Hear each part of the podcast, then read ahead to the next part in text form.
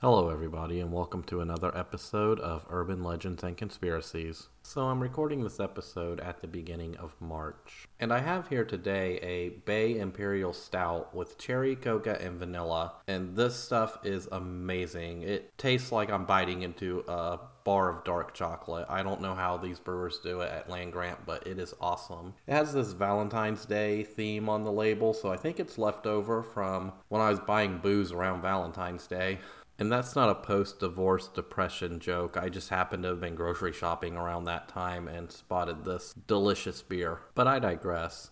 So, the combination of it being March, which is National Women's History Month, and this beer made me think of something that actually happened in women's history around this time that is the subject of our episode that has spawned several urban legends and myths in our American folklore. This event being the infamous Salem witch trials of 1692. Now, most of us kind of know the basic story of the Salem witch trials. In 1692, this slave named Tituba, along with some other girls, and some social outcasts that lived in and around the village of Salem, were accused of being witches. This led to a series of accusations and trials, which led to the hanging of 19 people 14 women and 5 men, plus the death of Giles Corey, who was pressed to death under a board and heavy stones after refusing to give a plea of guilty or not guilty. At the peak of this madness, up to 200 people were accused and caught up in this frenzy. It is said to be the deadliest witch hunt which ever took place in the history of colonial America.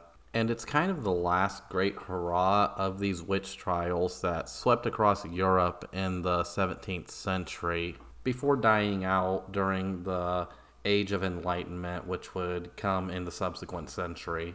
So that's basically the gist of the whole story. That's the story that everybody knows, at least. And we can get into the details of who accused who and why they accused this person of this and all that fun stuff. But you can actually look that up in the real history. I mean, Wikipedia has like an article on it that's so long I can't even get, all the way through it. And while I could just repeat the same story we've heard a thousand times, along with repeating some of the same old tired myths that came out of it.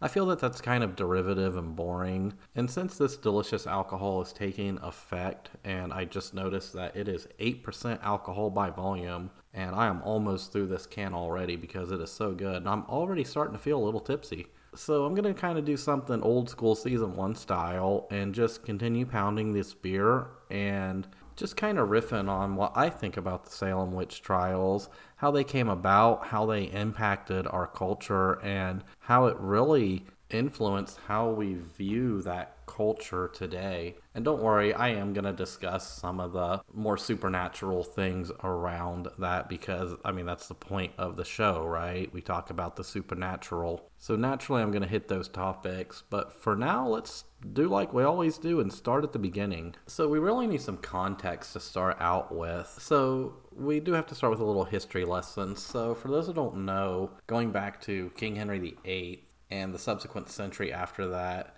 England and mo- most of Europe was pretty ripe with political instability, and a lot of this political instability came from the Protestant movement, and then all the little churches and subsects and stuff that kind of broke off of that movement. They were all kind of infighting while the Catholic Church was trying to keep control, and then you had these Catholic kings and these Protestant kings, and blah blah blah. And you get these extremist sects and the Puritans who we speak of in Salem at the time, they're actually one of these extremist sects of this new movement, this new religious movement, this Protestant, Protestant, you know what I'm saying, Protestants. And one of the reasons why we find them in Massachusetts at the time was because Massachusetts was kind of the fringes of the world, you know.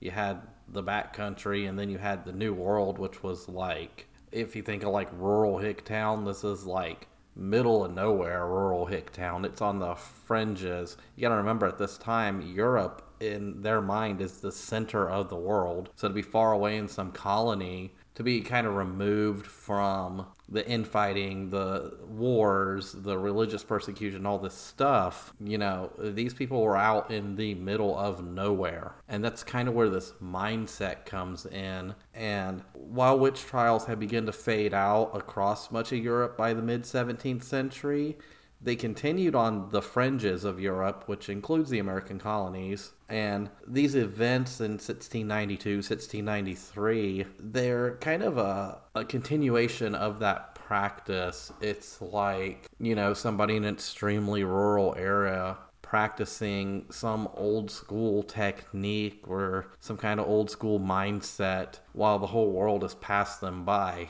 And these people, they kind of have this old school, early 17th century mindset where there are still demons out there and you have to do this or the demon's going to get you and there are witches and the witches are in league with the devil and all this crazy stuff. They're practicing it in their day-to-day lives. Meanwhile the world's moving on into like the age of enlightenment and blah blah blah but they're not privy to that because that's happening in Europe at the time, about 50 years before it hits the Americas. So that's why we kind of see this as the last great hurrah of these witch trials. And while after that, you don't really see any more of that old school dark age thinking. And while, yes, this is the early modern period, we're pretty far removed from the Dark Ages. However, that mindset's still there. And that's kind of the best way I can describe that mindset is kind of a Dark Age mindset, as opposed to the early modern era, the Age of Enlightenment, blah, blah, blah. And as opposed to the modern era where religion doesn't really mean anything, it doesn't really dictate how we live our lives they live their entire lives by their religion. Like these people's entire mindset, their entire indoctrination in life was based upon their religion. So naturally, that's going to influence their actions, their laws, pretty much every aspect of their lives. And more importantly, it's going to affect how they interpret things that they're seeing in their day to day lives which explains some of the more supernatural aspects we see from the histories of these trials. I mean, you had stories of girls getting attacked while they're lying in bed by supernatural forces that they can't see. You have them thrashing around on the courtroom floor from hallucinations or, you know, visions that they're seeing of these witches attacking them. They're sticking needles in their hands for some reason. You know, and a lot of this stuff today it might be seen to us as maybe this person's having some kind of fit or an epileptic seizure. Maybe this person's having some kind of mental breakdown. However back then without that knowledge that scientific knowledge that medical knowledge through their mindset they're just going to see this as some kind of demonic supernatural attack, which strangely brings us to LSD. And while no, this isn't another MK Ultra episode, and no, I'm not extremely drunk, here's the thing these people living in this colony were farmers and they were growing wheat. Well, wheat contains a fungus sometimes called ergot. Ergot is basically the primary fungus which can be synthesized into LSD. And if you eat some of this tainted wheat via bread, and we have to remember that this is pre industrial age, so bread is one of your main staples in life, especially if you're a farmer, you're gonna probably trip balls if you ingest some of this ergot in your bread. Now, given the context of the time, while you're tripping balls, you're probably not always to have a good trip and with your mindset, with it being a very religious mindset, yeah, you're to interpret that as some kind of demonic attack or a witch attacking you or something crazy like that. Um, a lot of scientists today actually think that a lot of these fits and visions that these girls were seeing were the result of ergot poisoning from ingesting tainted bread. Now, however, that is just a theory. We don't have any way to prove that they ingested this ergot tainted bread and started tripping balls. But when you really think about it, it kind of makes sense. If you have a fungus that can be somewhat hallucinogenic, and then you have these girls saying that they're having visions, you know, two and two usually makes four, right? But what do I know? I'm just a guy sitting at a microphone drinking beer. You know, there are witches out there in the world, and they are capable of doing some crazy stuff that even I myself can't really explain. And it's not just like little magic tricks. You know, their religion or various religions or beliefs, you know, it's not really codified into one thing, but there are witches that can do some stuff that I can't explain in this world. Maybe they existed at this time. Maybe they were in the village of Salem. We don't really know. However, we do know of some lingering aspects of this trial, and it actually comes from Giles Corey, who, you know, he wouldn't plead either way whether or not he was a witch, but he did curse Salem Village upon his death. And it is said that after his death, his apparition will appear and walk around the area where he was buried each time a disaster is about to strike the city. It is said that the night before the Great Salem Fire of 1914, he actually appeared and was seen walking around the area where his grave may be. There's also a curse of Giles Corey which affects the sheriffs of Essex County, in which, since his death, all the holders of that office either died or resigned as a result of heart or blood ailments. Um, it was said to have been broken when they actually moved the sheriff's office from Salem to Middleton in 1991. And it's kind of funny. You have this guy who basically told the law to go stuff it. And then after his death, the enforcers of that law all seem to end up dying or retiring from this same mysterious circumstance. Like, of course, naturally, out of that, there's going to be a curse associated with that. And who's to say that he didn't invoke that curse? I mean, word curses are a thing in this world. And word curses kind of come from that idea that you can't take back what you said once you've said it. And historically, there is believed to be some weight to that. If I, for example, said that I cursed so and so and all of their future endeavors, I hope they fail, and then everything they attempted eventually failed, I mean, who's to say that there wasn't a curse invoked because I uttered those words? It's kind of where the idea or superstition around word curses come from, but I digress. Of course, in the end, the reason why Giles Corey didn't plead anything in the first place was because he was protecting his property from being seized by the local government. If you were accused guilty of being a witch, you could have your property seized and lose everything. And he was a prominent landowner in the area, so it just made sense. And yeah, we're getting back into the whole political thing. However, you got to remember this is pre America, this is the colonies, and there wasn't really separation of church and state yet. Separation of church and state didn't really come around until the middle of the 18th century However, this is one of the last times where we really see this idea of spectral evidence showing up in the courts. I mean, there are other times too, but they're kind of outliers. However, this is that last great hurrah, like I've said.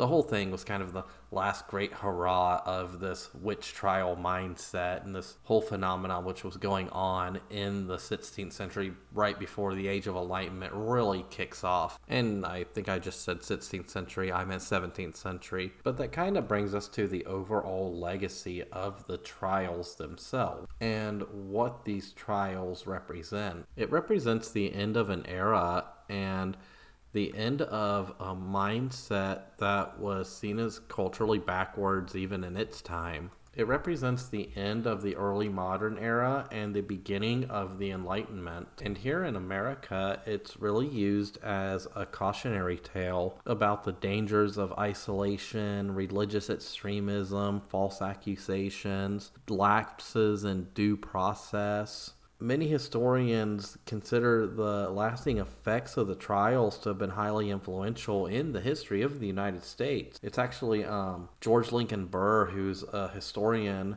He states, and quote, the Salem witchcraft was the rock on which theocracy shattered. It was really the last dying gasp of this era of this mindset before we enter a whole new era and a whole new mindset in our evolution as a species, really. However, that last gasp came at the expense of 20 lives, including 14 young women. who are just trying to make it in this world. Now, while that may pale in comparison to the thousands who lost their lives across Europe in these same witch trials, it does remain significant in our history here in the United States as both a lesson and somewhat of an embarrassment. That embarrassment mostly coming from a broken, archaic legal system based on beliefs and dogma that have no place in our courts whatsoever. However, it does try to rear its ugly head every once in a while, but again, I digress. But overall, Salem stands as a memorial to the harsh lessons we must learn as humans as we evolve and progress. And while it's always fun to talk about the witches and the devil and all the supernatural events around it, like the theory, or I guess it's more of a hypothesis, that this whole thing was orchestrated to kill so many women by the actual witches in the village who were secretly running the trials. I think that was actually the basis of a television series. And while it does bring in tons of tourism and cash to that area today, we should never forget the real history surrounding this place and the influence it's had on our history as a nation. But let's not end on a dark note. Let's remember that this story has it all. It has witches, corrupt politicians, uh, murder, chicks tripping on LSD or an early form of it, a guy who basically tells the law to go screw itself, and then in the afterlife, he just has this curse that's just basically screwing with law enforcement. Sign of a true anarchist, in my opinion. I mean, you shoot all that on an iPhone and send it into Asylum, and they probably turn it into an awesome movie. And if you don't know what Asylum Films is, just go to YouTube and type that in. They create some of the greatest B horror movies I've ever seen. And this story, as tragic as it is in real life, has all the evidence of an awesome B horror film. And I would totally watch that film. And as I said before, I didn't just want to rehash the same old Salem witch trials story. We all know it. And I didn't want to do a disservice to those people that did tragically lose their lives. However, I did want to approach it from a different angle and just kind of riff on it from like what I thought about the whole idea of the Salem witch trials and from my background in like history, anthropology, archaeology, all that fun stuff. I kind of wanted to approach it from a more broad scope than all the fine details that we usually hone in on and kind of approach it from a fresh perspective. But I'm rambling now, so I will wrap it up. I thank you for listening and let me know what you think about the Salem witch trials if you have any original perspectives on it too. I would love to hear any feedback about that. And as always, catch us every Tuesday for 5 Minute Mythologies and every other Thursday for Urban Legends and Conspiracies.